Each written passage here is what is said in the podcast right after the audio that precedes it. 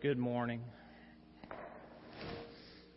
It's time for our children to be dismissed. If you have kids that need to be checked into the nursery, take them back. And then kids for Kids Zone, kinder through uh, sixth grade, can head back to where Cody is and get ready for Kids Zone. Well, thank you for joining us today. Uh, turn with me, if you have your Bibles, to Luke chapter 1.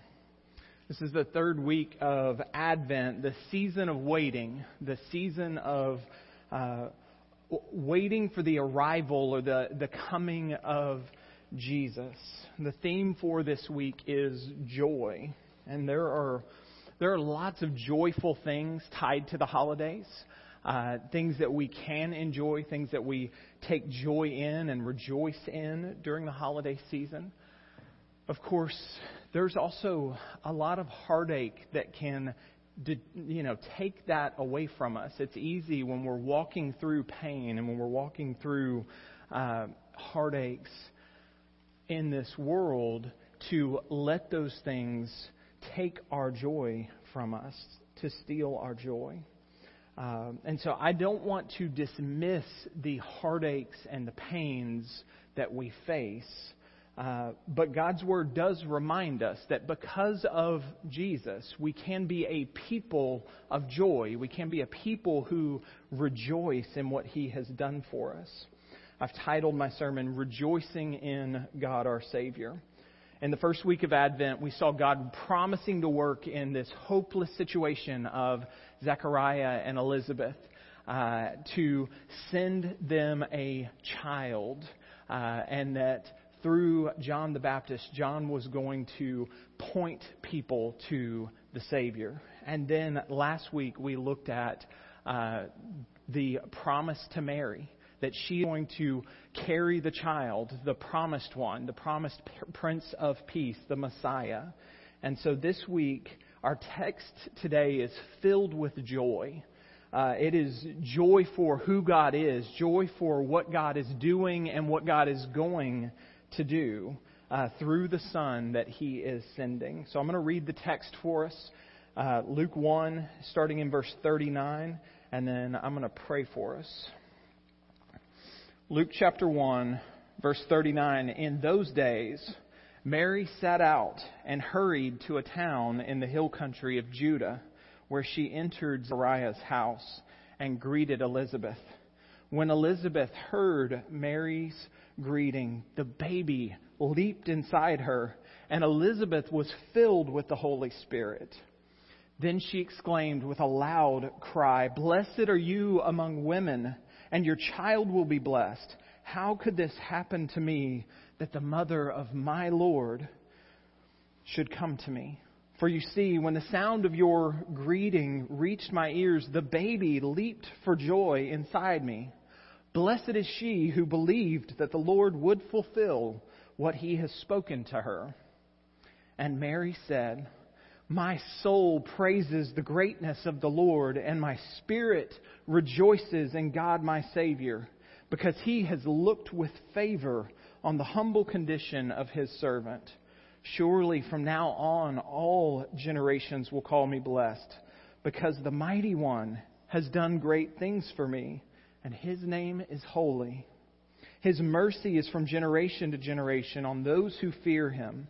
He has done a mighty deed with his arm. He has scattered the proud because of the thoughts of their hearts. He has toppled the mighty from their thrones and exalted the lowly. He has satisfied the hungry with good things and sent the rich away empty. He has helped his servant Israel, remembering his mercy to Abraham and his descendants forever, just as he spoke to our ancestors. And Mary stayed with her about three months. Then she returned to her home. Let's pray. God, we thank you for your word. We thank you for its truth.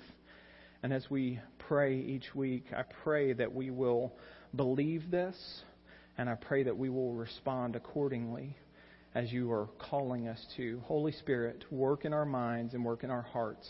Produce in us what it is you desire. We love you, God. It's in Christ's name we pray. Amen. So, as we work through this text, we're going to be looking at ways that we can rejoice in God because God is our Savior. So, as our Savior, He has worked in us. As people who've put their faith in Christ, God has worked in us. And that should impact our rejoicing. Uh, and so we're going to look at multiple things from this text of how this should impact our rejoicing in this world the first thing that we see in this text is this since God is our Savior, we should rejoice when He works in others. Since God is our Savior, we should rejoice when He works in others. Uh, so, if He is our Savior, if we've put our faith in Jesus, God has worked in us, and therefore that should produce in us this joy, this rejoicing in God when we see that He's working in and through other people. Let's look at those, uh, the first part of this text again, verses 39 through 45. In those days, Mary set out and hurried to a town in the hill country of Judah, where she entered Zechariah's house and greeted Elizabeth. When Elizabeth heard Mary's greeting, the baby leaped inside her, and Elizabeth was filled with the Holy Spirit. Then she exclaimed with a loud cry, Blessed are you among women, and your child will be blessed. How could this happen to me, that the mother of my Lord should come to me? For you see, when the sound of your greeting reached my ears, the baby leaped for joy inside me. Blessed is she who believed that the Lord would fulfill what he has spoken to her. says Mary hurried to a town in the hill country of Judah. This is about three days, maybe four days. So if you remember last week, uh, the angel Gabriel has told Mary, You're going to miraculously conceive a child, and he's the promised one. He's the, the promised Messiah. And Mary wants to know, How in the world is this going to take place? I, I don't know a man. How is this possible? And Gabriel explains it to her, and then he, in God's kindness towards her, tells her there's a sign that you can know, there's a sign for you to see. Consider Elizabeth. She's in her sixth month. The woman who was called childless is in the sixth month of her pregnancy, and she's carrying a child also. And so that news and that promise that nothing will be impossible with God was what the next verse says. That news drove Mary to go and see. I, want to see this miracle that's taking place. And so she hurries. We don't know who she told. We don't know who she took with her. She, we don't know if she went by herself, but we know that she went quickly to go and see Elizabeth. News had not made it to her yet. News hadn't made it to anyone yet except for Zechariah and Elizabeth, from what the text seems to indicate, because she kept herself secluded for five months. And now it's in the sixth month, and no one knows that God has worked this miracle in Elizabeth to cause her to have a child. And so Mary rushes off and travels about three days to see God at work in her relative. Now, the first sign of joy, I told you that this text is filled with joy. Uh, the first sign of joy is actually, I think, the most beautiful. It's in John. The first sign of joy is in the baby that's in the womb who's six months in utero. Uh, and he's the one that responds with joy first. Uh, filled with the Spirit of God, Mary, uh, Elizabeth is going to tell Mary what happened. But it says that when she heard the greeting from Mary, the baby inside her leaped. And Elizabeth says later on, he leaped for joy when I heard your greeting. And so, John, who is to be a prophet pointing to the Messiah, his first act in the presence of Mary, who's carrying the Messiah, is to leap with joy. For the one that's coming. And his entire life is going to be dedicated to pointing to the one that's coming. And so our first sign of joy is in the baby John leaping inside of Elizabeth. And then the second sign of joy is in this spirit filled declaration from Elizabeth to Mary. She calls Mary, Blessed, blessed are you among women. Of all the women, you're the most blessed. And your child is going to be blessed. And she then goes on to declare, Spirit filled, right? This is the Spirit of God working in her and speaking prophetically through her. This child, she says, This is my Lord. She hasn't heard, right? Elizabeth doesn't know what the angel has told her, but through the Spirit of God, she speaks this truth about the child that Mary is carrying, and she says, How could it be that the mother of my Lord, the mother of the promised one, would come and visit me. And so Elizabeth humbly accepting, like, what a blessing it is to have Mary come, and Mary is the one that's going to bring the Messiah into the world. He's the promised one. And so, this joy filled, spirit led declaration from Elizabeth is a declaration of joy. Look at what God's doing, and how amazing is it that God is working again, and that God would send the mother of my Lord to visit me. And then she again calls Mary blessed. And I think this is kind of pointing to the faith of Mary and emphasizing again the faith of Mary. She says, You're blessed because you believed. You believed what God said He was going to do. And this kind of puts her in a different category than Zechariah, Elizabeth's husband. Remember, Zechariah's response was one of disbelief. Zechariah has not been able to speak for months now because he didn't believe what God said was going to happen. But here is little Mary, the faithful young girl, young woman, and she is declared by the Spirit of God speaking through Elizabeth. You're blessed because you were so faithful. You believed what God said was going to happen.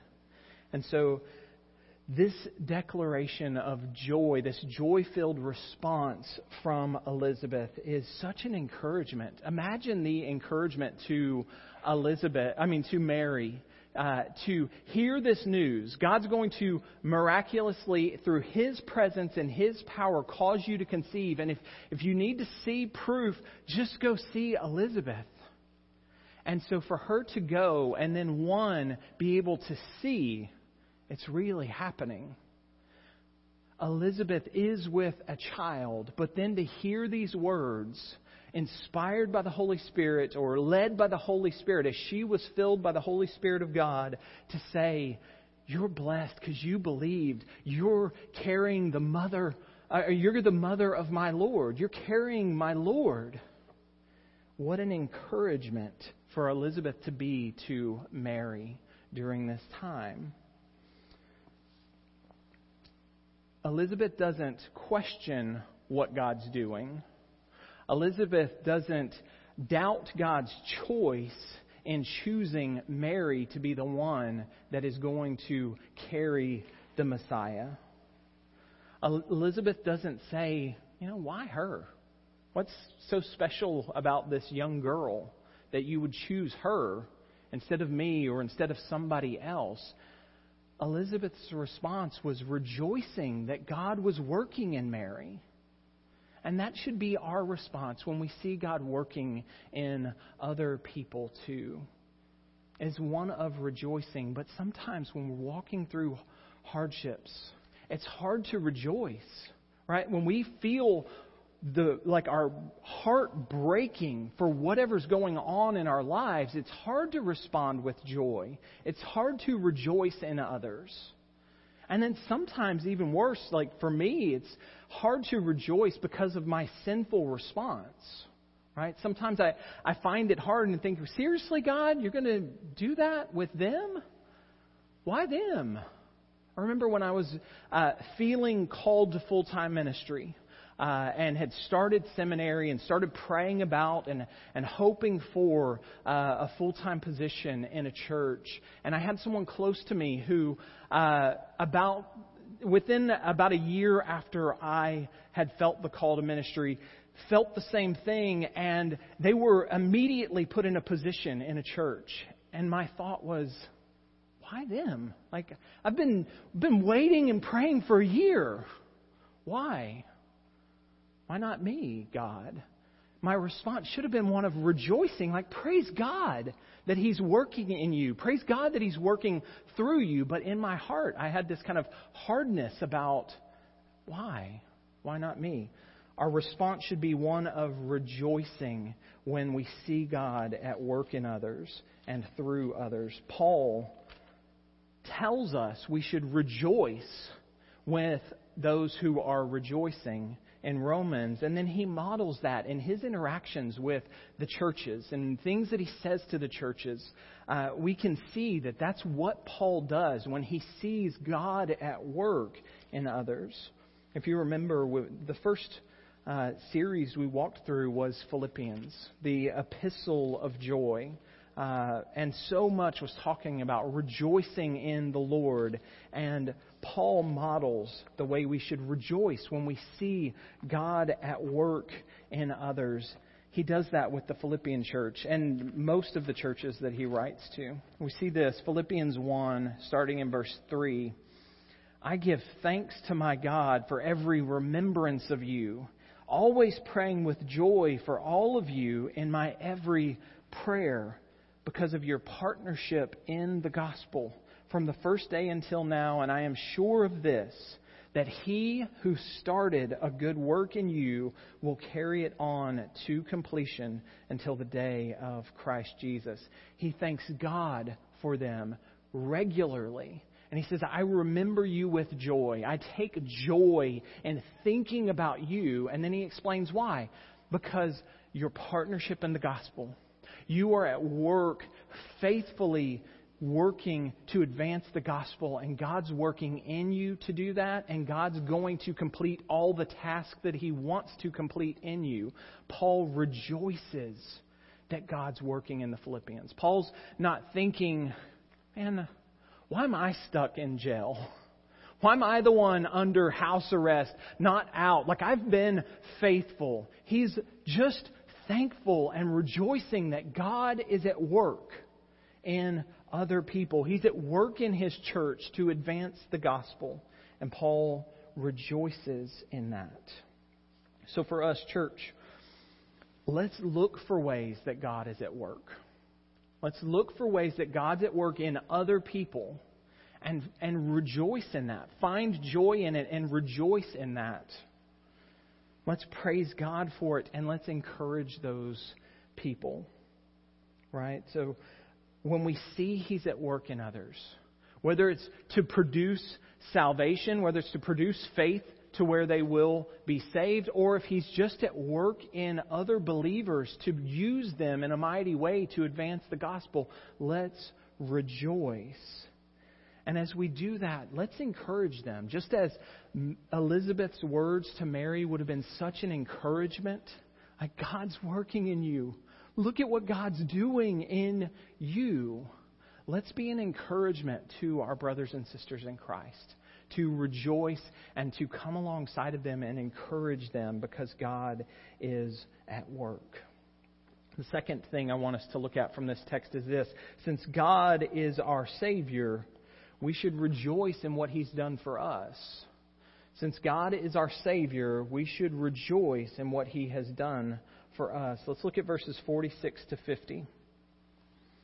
And Mary said, My soul praises the greatness of the Lord, and my spirit rejoices in God my Savior, because He has looked with favor on the humble condition of His servant. Surely from now on, all generations will call me blessed, because the mighty one has done great things for me, and his name is holy. His mercy is from generation to generation on those who fear him. We should rejoice in what God has done for us personally. And that's what we see in this response from Mary. Now, this is the beginning of her kind of song of praise, this joy filled song of praise that's known uh, by many as the Magnificat. Uh, the Magnificat comes from the Latin word for magnify, where Mary says, My, my soul magnifies the Lord. And so Mary bursts into praise as she sees Elizabeth and hears this spirit filled declaration about her and about her child. Mary's response is this joy filled praise. And she says, I magnify God for what he is doing. I rejoice in God, my Savior, which that, of course, is where I get the title for my sermon today, Rejoicing in God our Savior. That's part of Mary's song. As she thinks about what God has done for her, her response is rejoicing in the Lord. And so, this beautiful song of praise is a song of joy from Mary. And the first section is personal. Now we'll get to the second section, which is looking at a broader thing of what God is going to do for his people. But initially, her response of joy and her joy filled praise is because of what God has done in her. And she says, He's looked with favor on me. Like, who am I? She still, we remember last week, if you were here, we talked about Mary's humility uh, thinking, like, how could I be the blessed one? Like, what kind of greeting is that for someone like me? Uh, she's still responding with humility and saying, I was of, like, no status. I had this, she refers to her, her, humble condition, meaning like I'm, remember we said she was a nobody from nowhere from the world standards. A young teenage girl from Nazareth would not be someone that you would have thought of in the ancient world as going to be like play some significant role. And she's saying, I, I wasn't anybody. And God has elevated me. He has exalted me. He's lifted me up. And now, everyone, every generation will continue to call me blessed because of what God has done for me. Not because she's done anything significant, but it's because of God's kindness towards her. Her response is, God did this, and people will call me blessed for it. And then she says, He's the mighty one. He's done a great thing for me. He's holy. And so she's speaking these truths about God and speaking about how God has worked in her and cared for her, and she is filled with joy for it. And she says, His mercy is for, from generation to generation. And so Mary's joy filled praise starts with rejoicing in what God has done for her. He's always been faithful. She rejoices. Now, that should be our response too. But the reality is, I've already mentioned it, is sometimes it's hard, right, to find joy. Sometimes it's hard to rejoice when we're walking through hardships, when we're when our hearts are breaking over the brokenness in this world and in our lives. It's hard to rejoice. So how do we rejoice in the hardships? And we can start with our salvation, right? If, if we have put our faith in Christ, if we've trusted in Christ for our sal- salvation, and we have received the forgiveness of our sins, our response can be one of rejoicing in the Lord, even if our circumstances are hard, even if they're heartbreaking and crushing. The psalmist says in Psalm 32, which is a psalm about the uh, joy of forgiveness that a person, uh, that a child of God can experience. Psalm 32, starting in verse 1, of David, a maskil, how joyful is the one whose transgression is forgiven, whose sin is covered. How joyful is, the pers- is a person whom the Lord does not charge with iniquity, and in whose spirit there is no deceit. And then skipping down to verse 11, the last verse of the psalm Be glad in the, in the Lord and rejoice, you righteous ones. Shout for joy, all you upright in heart. Be glad and rejoice. If, if your sins are forgiven, if your transgression is forgiven and your sins are covered through Jesus Christ, we can rejoice in the Lord. We can shout for joy no matter what our circumstances are. Even if they're crushing, we can say, even in this, at least I have my salvation. And nothing can take that away. And so I will rejoice. So, church, let's pursue a life of joy. And let's be a people who rejoices in God and what He has done for us. Will there be heartaches? Absolutely. Will there be pain and grief? Absolutely. And some of us are walking through hard, hard periods of heartache and grief right now. And so I'm not suggesting we ignore those things. I'm not suggesting that we just paint on a smile and pretend like nothing's wrong in this broken world.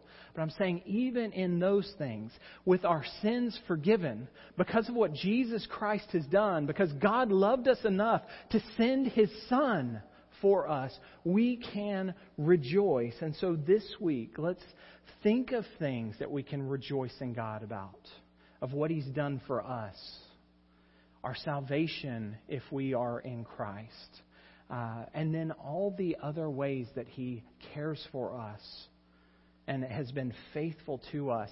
And let's rejoice in God. Let's praise God for His constant care. And so I would encourage each of us to spend some time reflecting on that. God, you, you're always faithful, and let that be an opportunity to rejoice in Him. The last thing I want us to see from this text is this since God is our Savior, we should rejoice in what He is going to do. Since God is our Savior, we should rejoice in what He is going to do. Looking back at Luke chapter 1, this is the second half of the Magnificat, the second half of Mary's joy filled praise about God starting in verse 51. He has done a mighty deed with his arm. He has scattered the proud because of the thoughts of their hearts. He has toppled the mighty from their thrones and exalted the lowly. He has satisfied the hungry with good things and sent the rich away empty. He has helped his servant Israel, remembering his mercy to Abraham and his descendants forever, just as he spoke to our ancestors. Now, the verb tense here is helpful, uh, but in English, sometimes it could be lost a little bit the way that it comes out. Now, as, as we read it, everything is written as past tense, right? He has done a mighty deed with his arm, he scattered the proud. He has toppled the mighty. He's exalted the lowly, satisfied the hungry, and sent away the rich empty. He has helped his servant. Those are all written as past tense. But what Mary's actually speaking about is things that are going to happen in the future. And the, the verb tense in the Greek here is one that is of pointing to, when it's written about what God is going to do, it, it's written as it's, it is going to happen. Like it's a certainty. So it's written as if it's already done. He has done all of these things, even though it's something that He's going to do in the future. And so she's looking at these fulfilled promises that are going to come one day, and she says, I know that He's done all of these things because it's God, and God is always faithful. We don't have to wonder, is He going to do this? We can speak of it as if it is done because God is that good and God is that faithful. And so she is certain that he is going to finish and accomplish what it is that he's doing with this promised child. And what she speaks about in this song is, is it kind of a reversal of the things that are happening in this world, the, the brokenness that has kind of taken, uh, you know, the, the reins in this world, we might think. Uh, and she's saying he's going to reverse all of that where the wicked or where the proud or the, the, the sinful people seem to be elevated to the top. They seem to always get ahead. And the unimportant, the lowly, the insignificant in this world seem to just get left behind and trampled on. But one day, God's going to right all the wrongs. One day, this child is going to fix all of that brokenness, and it's going to be turned upside down. Or, as I've heard Jared Wilson say, he's going to turn the world right side up again. He's going to make it the way that it should have been, the way that it was before sin entered this world and destroyed things from what God desired for us. He's turning the world the way it should be. And so God has started that reversal in sending this child. Uh, and he will accomplish it when this child uh, who grew up and died for our sins and then was resurrected and ascended back to heaven, we have the promise he's coming again. And when he comes again, he's going to fix all of this brokenness that we experience in the world. And we have the promise, right? He told his disciples in John that he would return for them. And then we have the promise again recorded in the book of Revelation, the last chapter of Revelation. Three different times Jesus says, I'm coming. I'm coming back. And so, Revelation 22, verse 20 he who testifies about these things says, Yes, I am coming soon. Amen. Come, Lord Jesus. Jesus says, I, I will come back. And there are promises of when, when God's Son returns, when our Savior returns, the world is going to be put back the way that it should be. There's going to be a reversal from the brokenness to the way that God desires things to be. And John's response to that is, Amen. Yes. Do it, Lord. Come, Lord Jesus. Come again. Fix the brokenness. And there's lots of texts that point to what that looks like, to what God will accomplish. But one that I want us to look at today is Revelation 21, verses 3 through 5. Then I heard a loud voice from the throne Look, God's dwelling is with humanity, and He will live with them they will be his peoples, and God himself will be with them and will be their God. He will wipe away every tear from their eyes. Death will be no more. Grief, crying, and pain will be no more because the previous things have passed away. Then the one seated on the throne said, Look, I am making all things, I am making everything new. He also said, Write because these words are faithful and true. Because of this promise, when we think of what God is going to do, we can speak of it as, it, as if it's in past tense, just as if, just as Mary did.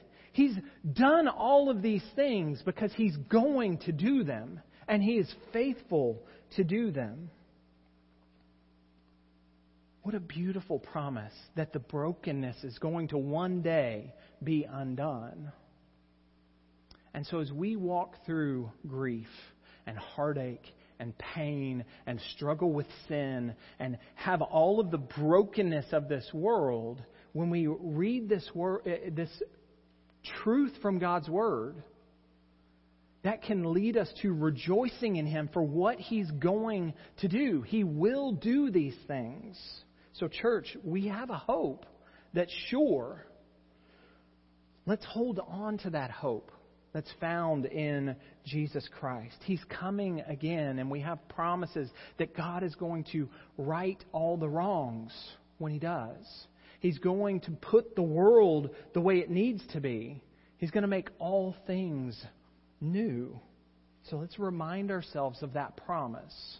And let's rejoice in the fact that it's going to happen. And we can be sure because God has told us that He's going to do it, and He's always faithful. So this week, I would like for us to take some time reflecting on that promise and reflecting on what that means for us personally and what that means for us as a church. That He's going to undo the brokenness that you face in this world. What heartache or grief do you face right now that you long to have undone? What pain and brokenness are you facing in this world that you can't wait for it to be mended and be done away with permanently? I would like for you to think about this. I would like for you to consider the promise of what God's going to do, of how He is going to fix all of the brokenness and we can rejoice in that. And so, as you think about the things that crush you, as you think about the things that have been so hard to deal with and walk through in this season, think about the day where Christ comes back and fixes all of the brokenness. The day when sin, death, and Satan are all finally put in their place the day when God Himself comforts you personally. God will wipe away every tear. Think about that as we deal with the hardship and as those hardships can steal our joy from this season and from every season that we walk through. Think about that and long for the day and rejoice in God that He will make it right we can hold on to that, church, and we should, and it should lead us to rejoicing in God. Now, if you've not experienced the joy that comes with trusting in Christ, if you've not experienced the joy, the joy of salvation, the joy of the forgiveness of your sins, I pray that you experience that. I would love to talk with you today about the, the forgiveness that is found in Jesus Christ because there is a joy found in Him that will not be found in anything else in this world. And so, please speak with me uh, or schedule a time to speak with me where I can share the good news of the gospel and share with you about the joy that we can have because of Jesus. Now, church, we are called to rejoice in God.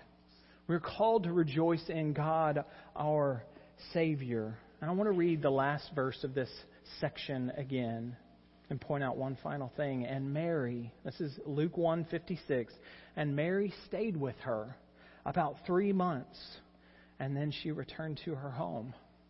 3 months that these two women, faithful women of God, this elderly woman and this young teenage girl, these three these two women stayed together for 3 months. Think of the joy that they experienced. Think of the joy that they celebrated together, the laughter that was infectious. Have you been around people that when they laugh, like it, it makes you smile and laugh? My dad was that way. He, that's one of the things I miss the most about my father. Is he had this like belly laugh that if if you could hear it, it made you laugh. And I can assure you that the joy that these women experienced was far more infectious than his laugh. I wonder, like, I can just think about them laughing and celebrating together inside the house and the neighbors thinking, like, what in the world is going on over there? This overflow of joy. Can you believe that God is doing this in us? every time the baby kicks, every time something happens, just joy filled laughter over the goodness of God, the kindness of God. It's just an overflow of rejoicing in God, their Savior. For three months together, I envision there was so much, so many smiles, so many laughs, just so much just enjoying together the reality of what God has done. The child that came and who is coming again offers endless blessings to us that we should rejoice in. And so, starting with our salvation, church, let us be a people that rejoices, loving God and Savior that we serve. And let us rejoice when we see Him at work in other people and celebrate that. Look at what God's doing in them. Praise God for that. Let us rejoice in what He's done for us. And let us rejoice in what He's going to do when Jesus comes again. Because of Jesus, our lives can be lives filled with rejoicing. Let's pray. God, we thank you that you sent your Son. We thank you that because of Jesus, we can experience true joy because of our forgiveness, because of your constant care and love and grace and mercy that's been poured out on us repeatedly. And so I pray that you will make us a people of joy, that even as we walk through heartaches, we will be a people known for our rejoicing because of him. It's in Christ's name I pray. Amen.